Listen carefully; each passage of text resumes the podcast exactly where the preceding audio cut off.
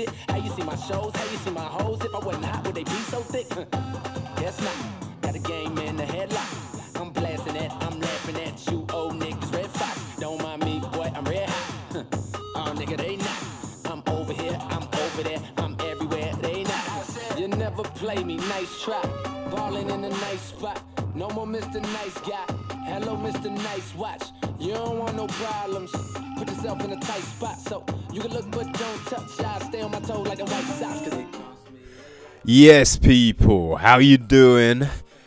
Welcome to this week's episode of Echo Chamber.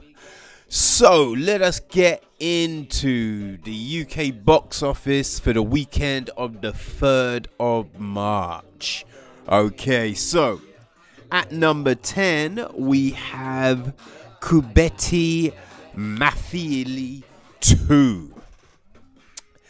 I don't know this film, um, but yeah, it's at number 10. At number 9, we have Cold Pursuit. At number 8, we have The Kid Who Would Be King. At number 7, Alita Battle Angel. At number 6, The Aftermath. At number 5, Green Book. At number 4, How to Train Your Dragon The Hidden World. At number 3, Instant Family. At number 2, The Lego Movie The Lego Movie 2. And at number 1, uh, the, the lovely Fighting with My Family. If you haven't seen it, people, definitely definitely check it out. Okay, so that brings us to this week's reviews. Um yeah, let's get to it, right? Okay, people. So the first film this week is Little Italy. Now, this is from director Donald Petrie. Um, it's starring Hayden Christian. Yeah, Hayden Christensen. Hayden Christensen. Emma Roberts. Danny Aiello. Andrea Martin. Alyssa Milano. Uh, Amrit Kaur. Andrew Fong. Um, uh, it's uh, I guess it's a comedy romance film. Uh, and basically, the breakdown is this former best friends Sal and Vince run rival pizzerias in Little Italy, spending their days plotting against each other's restaurant. But when love blossoms between Sal's daughter Nikki, played by Emma Roberts, and Vince's son Leo, played by Hayden, they must hide their romance from their oblivious father's eyes. When news of Nikki and Leo's ro- relationship slips out into the open, Sal and Vince reach boiling point. These cobblestoned pizzas ain't big enough for two legendary pizzerias. So a wager is declared. The two restaurants will compete in a high stakes pizza cookout when where the loser must leave Little Italy for good. Temp- as tempers rage, hotter than a wood fired pizza oven, will Nikki and Leo's love become the victim or victor in this ridiculously epic food fight? So, um, yeah, I mean, there, there you go. Um, I think, like, originally, what happens is that the, the, the, you know, it says, like, look, the parents, they were, they were bed, best friends, and they entered this food competition back in the day. And they won the competition. But it was the fallout of that that caused them to um, have their disagreements and uh, not get on anymore so that basically is the kind of setup. I will say look one of the thing uh, a, a, clever way in which this film starts is it kind of uses the the kind of the technique that you found in um Carlito's Way and in Goodfellas, you know, with the voiceover kind of narrating and filling you in and all of that kind of thing. And I, I think especially Carlito's Way because it is him as a kid talking and, and, and that kind of thing. So I, that was a nice little way of starting the film, you know. I think it's it, it, it it's billed as a comedy, but there's not. I don't. There wasn't enough jokes, like proper jokes, because everything that was there it was just a little bit too forced. It was a little too obvious and a little too forced. That was one of the issues with it. And also, you know, th- there's the pause. There's the pause for people to laugh. That, they, that's always a, just a bad sign, you know, when when they're trying to go, okay, people, that's this is where you laugh yeah, but this is really funny, right? Ah, yeah, yeah, this is a good bit. No, it's like we need to steer clear of that kind of stuff. Um, I will say, you know, being a film about pizza, I, I guess that is the reason why this was so cheesy.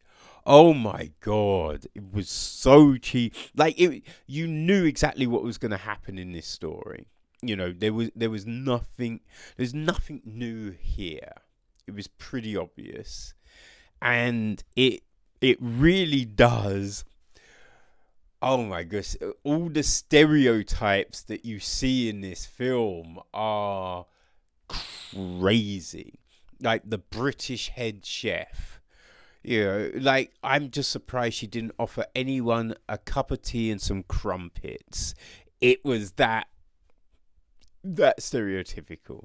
Then you've got the Italians. Hey, paisan. Hey, hey, hey. You know, it was just like, oh my gosh, it was so hammed up. And, I, you know, there's a thing, it was so hammed up. I don't even know if how many of these actors actually have Italian accents. Because even if they do have Italian accents, it all just sounded a bit over the top and fake. You know what I mean? That's just because it was so hammy. It was so cheesy. It was so hammy. It really is a pizza film. You know what I mean? But um, yeah. So you've got that. Like another kind of weird kind of thing was, so Nikki and Leo are the same age, right? So this is the thing. The little kids they hang out. They're the same age. But when you see Hayden Christensen and Emma Roberts together, you're like, they're not the same age. he is clearly a lot older than, like, he's 10 years older than her in real life. And he looks it. You know what I mean? So it was just like, wait, what the fuck is going on here? This is weird. It's really like there's weird things that happen that just aren't explained. Just yeah, aren't explained. And you're just like, wait, so wait, what? Like because they're saying Leo's a Gallus, but then oh, so but now he's not. It's like, wait, what is the situation? This is all very weird. You know, like people falling out for no reason. It was just yeah. And then you've got the grandparent, uh, the grandparents bit. That's just, Oh my god, yeah, that was crazy. But they're going crazy for Starbucks. I want to know how much Starbucks paid for this advertising in this film because it was blatant and it was ridiculous. Because they're like, oh my god, this is the best coffee we've ever had. Oh, oh my god, I can't stop drinking it. It's like, calm down, calm down. We get it. They paid you. Nice. You're, uh, and that was the thing. There's just a lot of that. There's a lot of, you know, just over the top odd things happening that like things that just don't they're not driving the story anywhere. Like there's two indian characters in this film. Again ridiculously stereotyped like i think early on you think they're brother and sister. Then at the very end it's not a spoiler don't worry but at the very end it's like they're pushing them together like they're, they're kind of saying hey when the camera stops, these two are gonna fall in love, and it's just like, oh, don't do it, don't do it. But yeah, you've got all these weird things happening in this film, and like none of it is captivating enough. I felt like none of it can really draw you in. Like it, it you know, I'd say if the film broke halfway through, you're not going to be clamoring to f- find out what happens, how it ended. Going to be like, eh, all right, fine. You know, it is what it is. To go about my day now. There's some paint to watch dry. But um, yeah, I mean that's probably harsh. It's probably harsh. I just, you know, I, I, I look. To be honest, the this type of film is not for me. I like a nice romantic film. Don't get me wrong, I like a good film. You know, like the Before trilogy. I've said it numerous times. The Before trilogy by Richard Linklater. Love those films to death. Any anyone I'm dating they're watching those films. I make them watch those films, man. You know what I mean? Like About Time, love About Time. That's a great film. You know, like Eternal Sunshine for the Spotless Mind, Stranger Than Fiction, 500 Days of Summer. You know I mean? Like, these are my type of films. The Station Agent. Just nice little kind of romantic films, Garden State.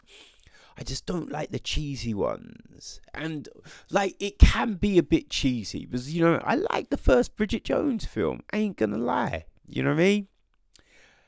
But that was sweet. It was sweet, although it was cheesy.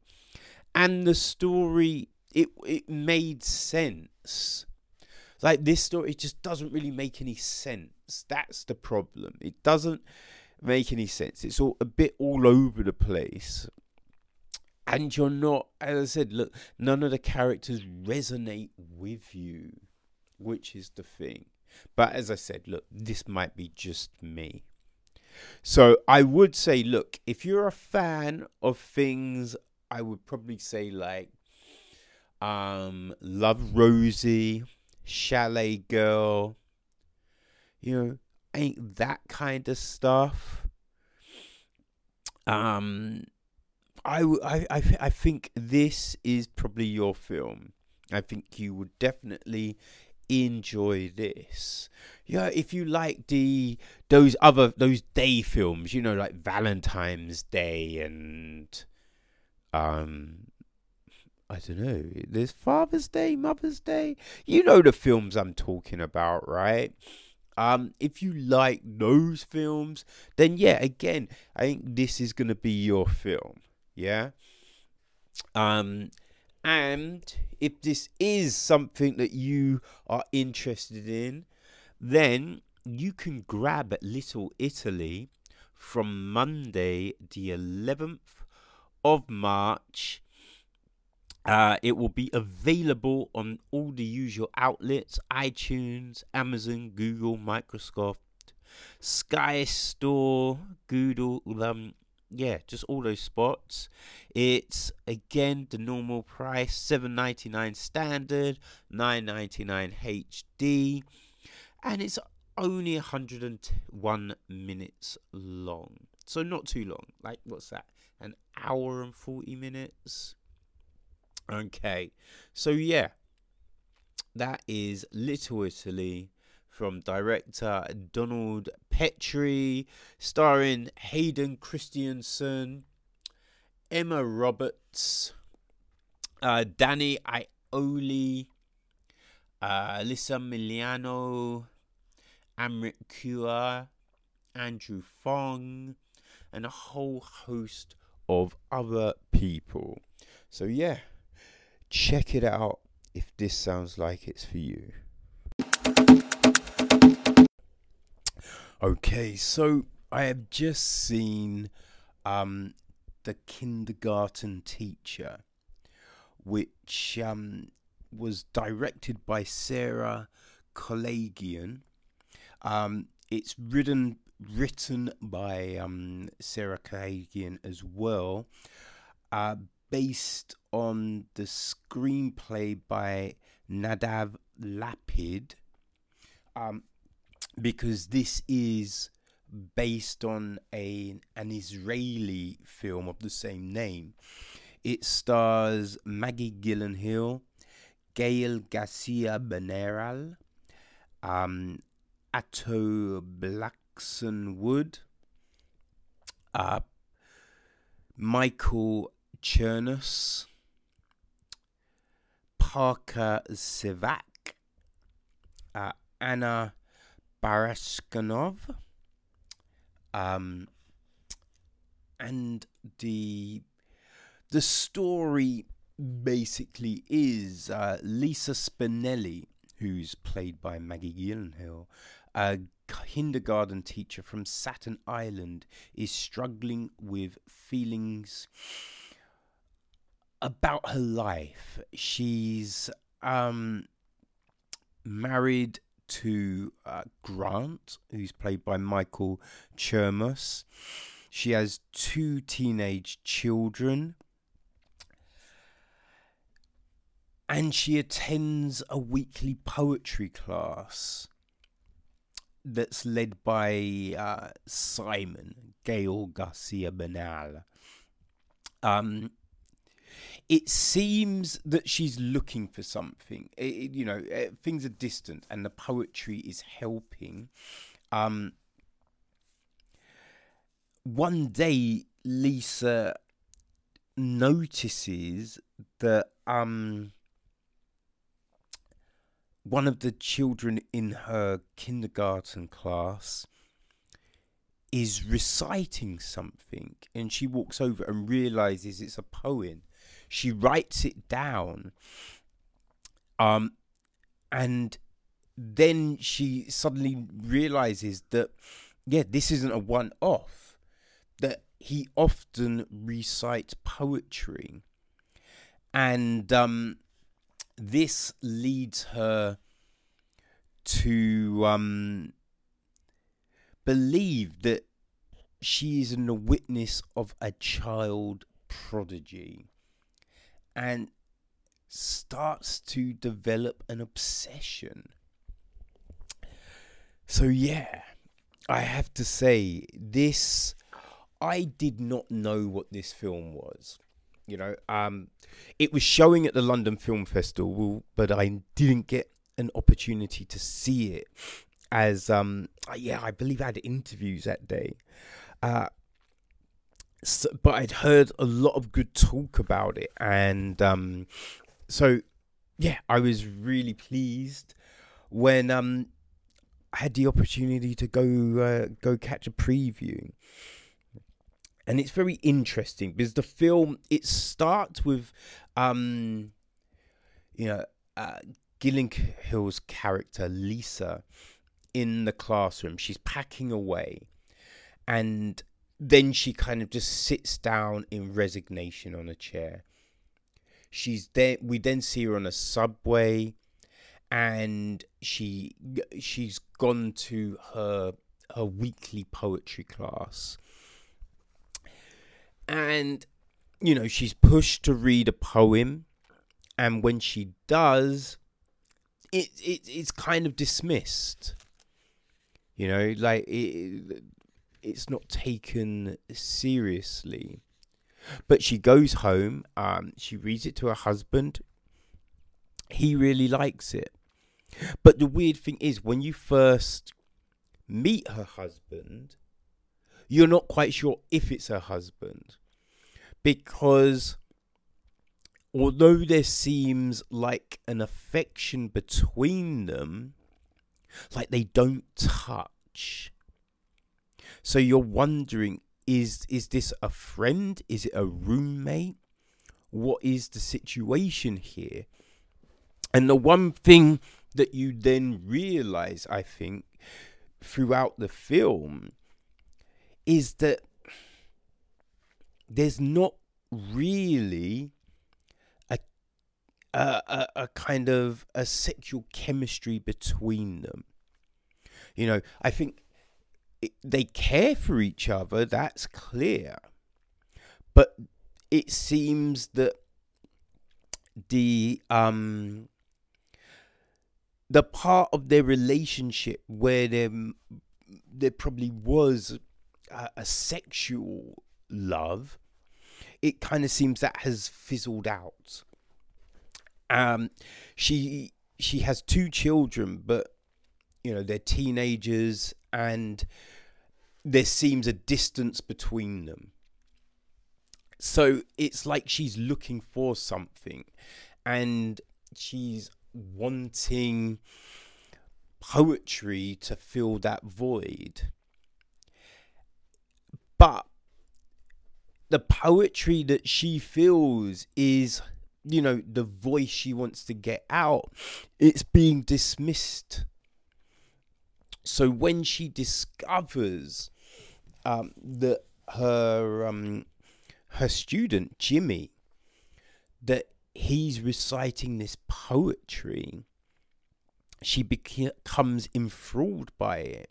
She she reads it to her husband. He likes it, and then in class, she reads it, and everyone loses their mind like everyone starts to see in this poetry something that she wishes that they saw in hers. And the more she hears of Jimmy's poetry, the more that she becomes obsessed with it. Obsessed with the fact that she doesn't want his talent to be squashed and diminished. So she's doing everything that she can to ensure that it's recorded, it's documented, it's appreciated. Um, but you know, are the lengths that she goes are they healthy?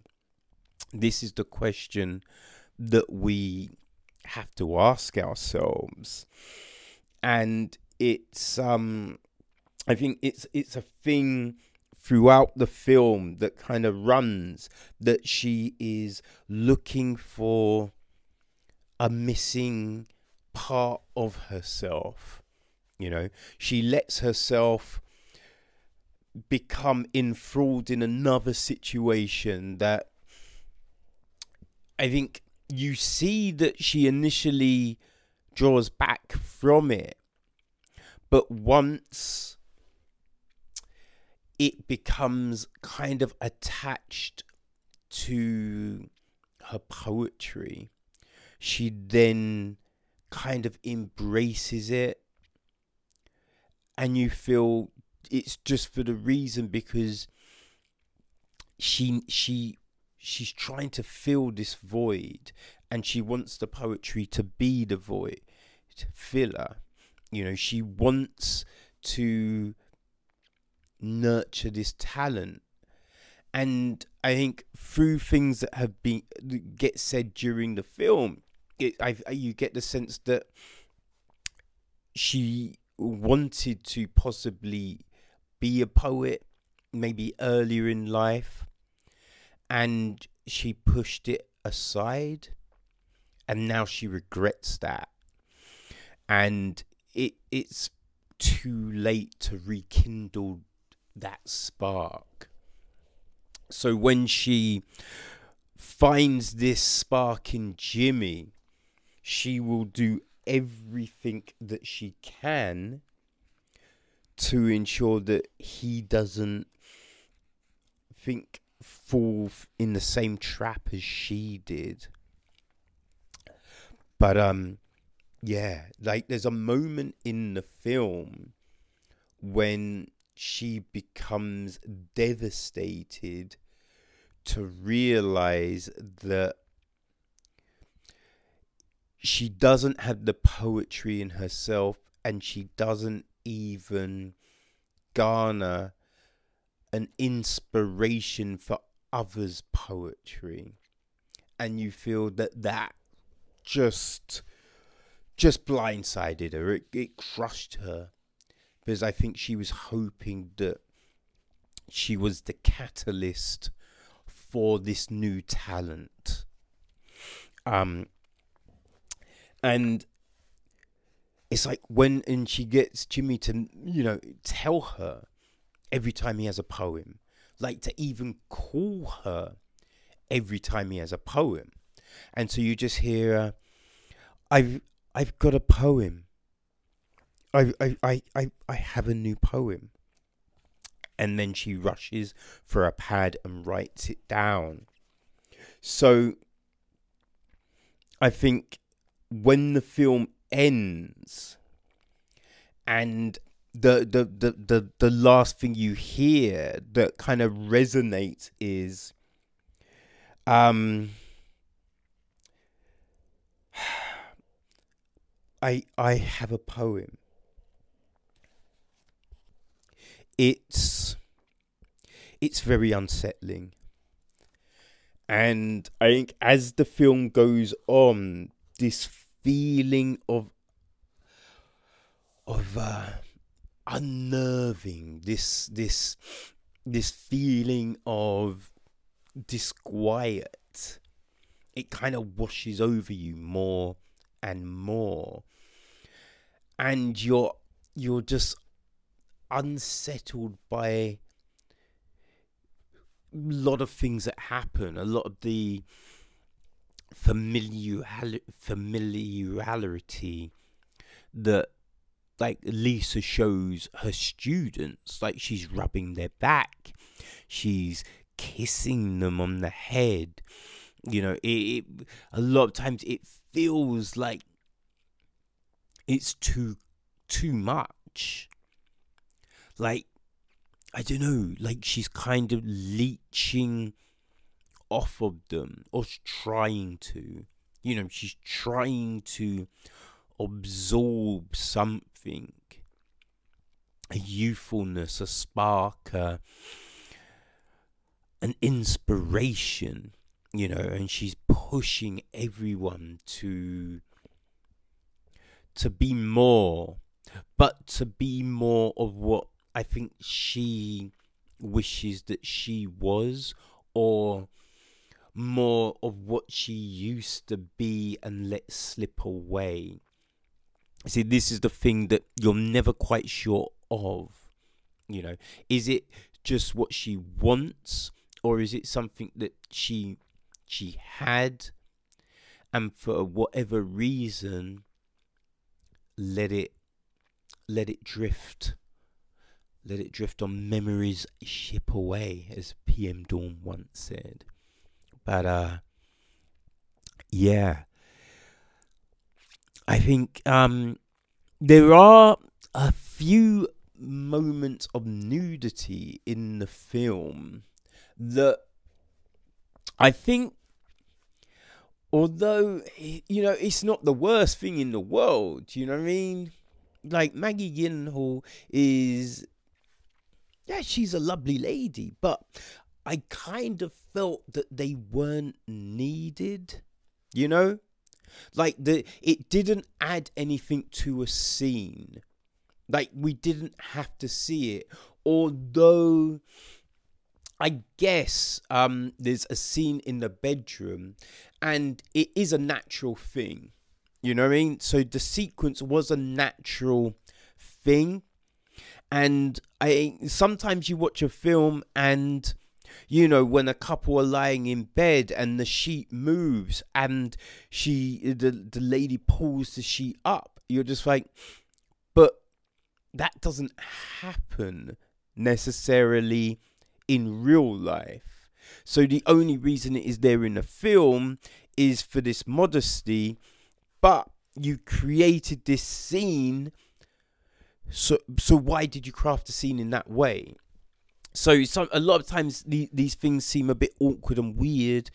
So the fact that you know this wasn't was was good, but I don't necessarily feel that the scene added anything to the film.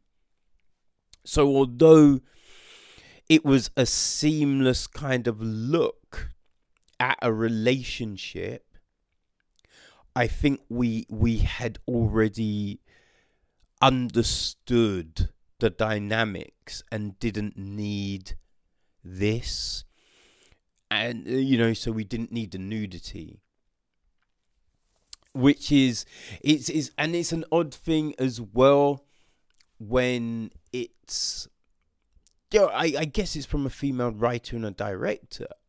Like you know because it wasn't gratuitous as i said but there's other films where the nudity isn't gratuitous but it is still a bit vilified for being there so i just wonder why it is there in this film but I let me say, I don't think this detracts from the film itself. Though it's hard to kind of I think break down how you view the film. I think it's one of these things that you will let kind of digest in in your thoughts and you'll be thinking about it over the course of a few days before everything coalesces and you know okay i love the film or i wasn't quite sure you know but i think the first takeaway is it's unsettling as hell you know like wonderful performances like Gyllenhaal is extremely good. Um, I think uh, Gael Garcia Bernal is um, very good as as a a bit of a creepy, a bit of a a pompous um kind of character, kind of person.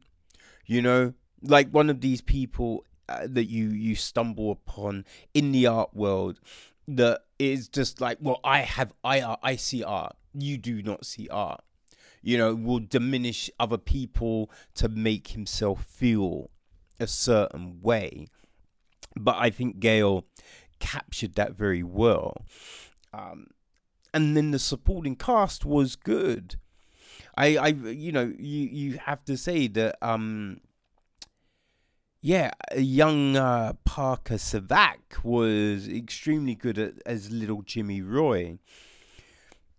So yeah, the talent was good. Like it's a very somber film. You know, it, it's a it's a subtle or pace film, but yeah, you you leave not quite knowing exactly where it sits with you. But um it's definitely worth a look. And it's interesting the fact that I think in um in America and Canada it was released in on you know via Netflix. So um yeah, I mean that's interesting. Um, but I think in the UK, it's being released by Thunderbird Releasing, um, and it will be a, a theoretical, a, a cinematic release. Yes, let's get the word out. A cinematic release. So, um, yes, keep an eye out. I think it is definitely worth a watch.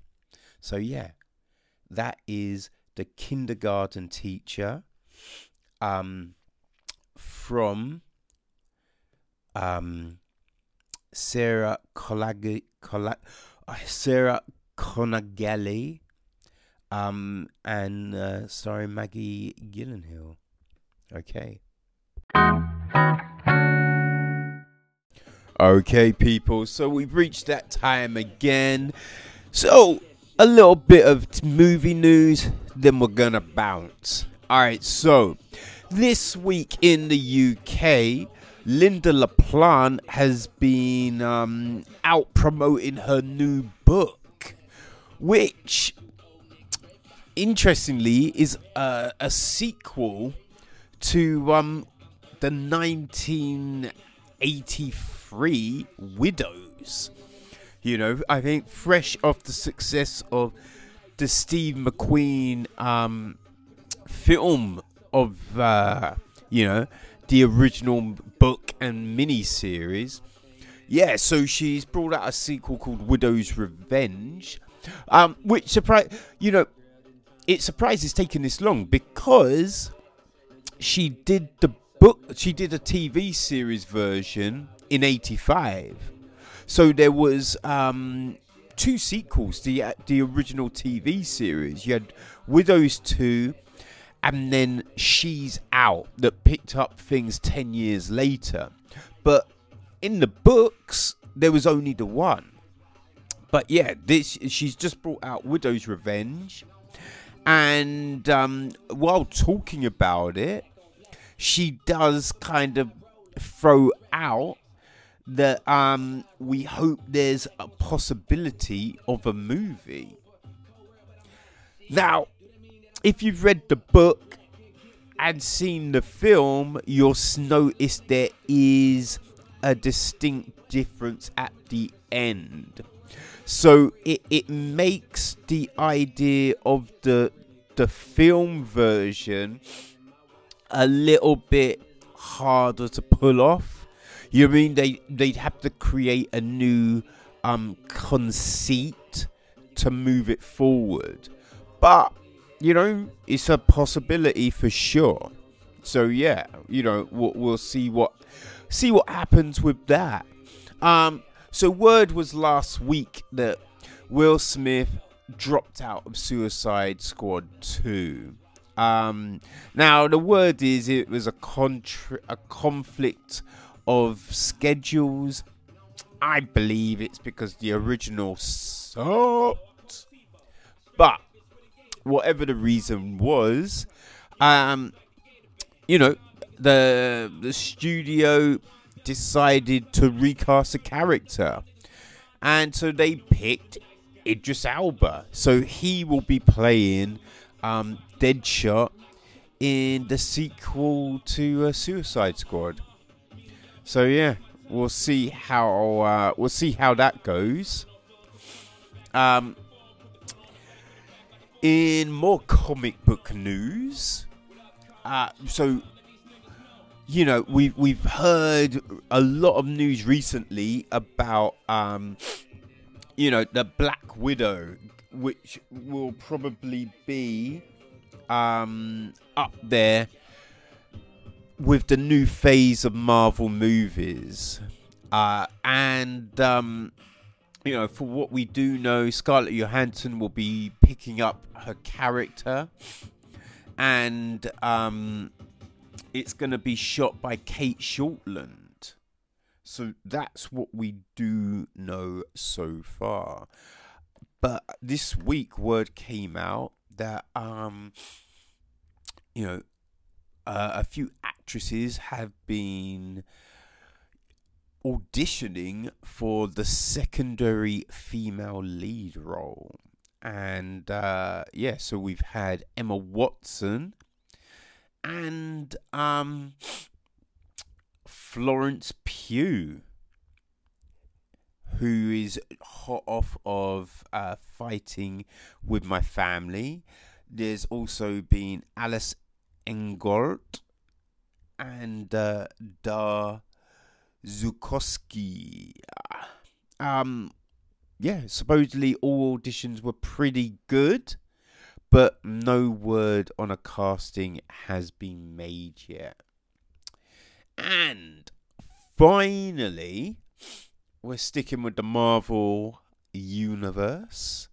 Um, so, oh gosh, it must have been probably about two years ago, two years ago, something like that. Uh, you know, there was talk of a new Blade comic that would feature his daughter, Fallon Grey. Um, that series, for some reason, it got held up, but I think Fallon's appeared in places. And there was talk as well that possibly a way when Marvel got back the license from uh, New Line that um you know in, in, instead of going with Wesley Snipes that they would go with um his daughter you know that would be um the new kind of blade look a new way to kind of reinvigorate the franchise well news this week has come out that um that could be the case. You know, um, because uh, Marvel now have the Fox banner.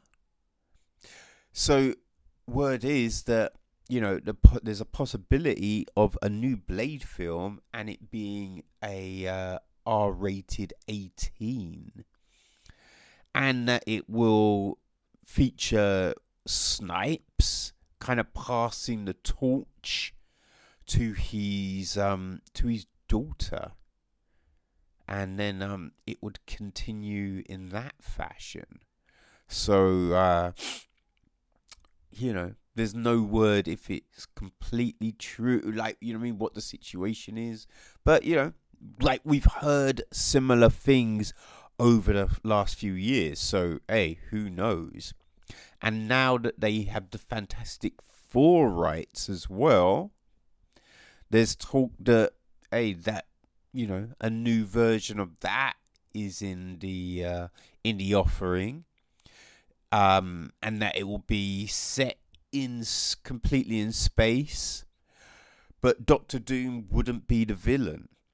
But um, yeah, who knows? But interesting time interesting time for sure. I think we will definitely get clarity later in the year once um well, Avengers Endgame is out in April. So may, you know, who knows how quickly after that we will get news on the new phase. But um yeah, I'd I'd suspect at some point soon we will find out what's going to be going down. So yeah. All right, people, that is it for another episode. Um enjoy all your film watching. Um and we'll catch you next week. All right? Peace.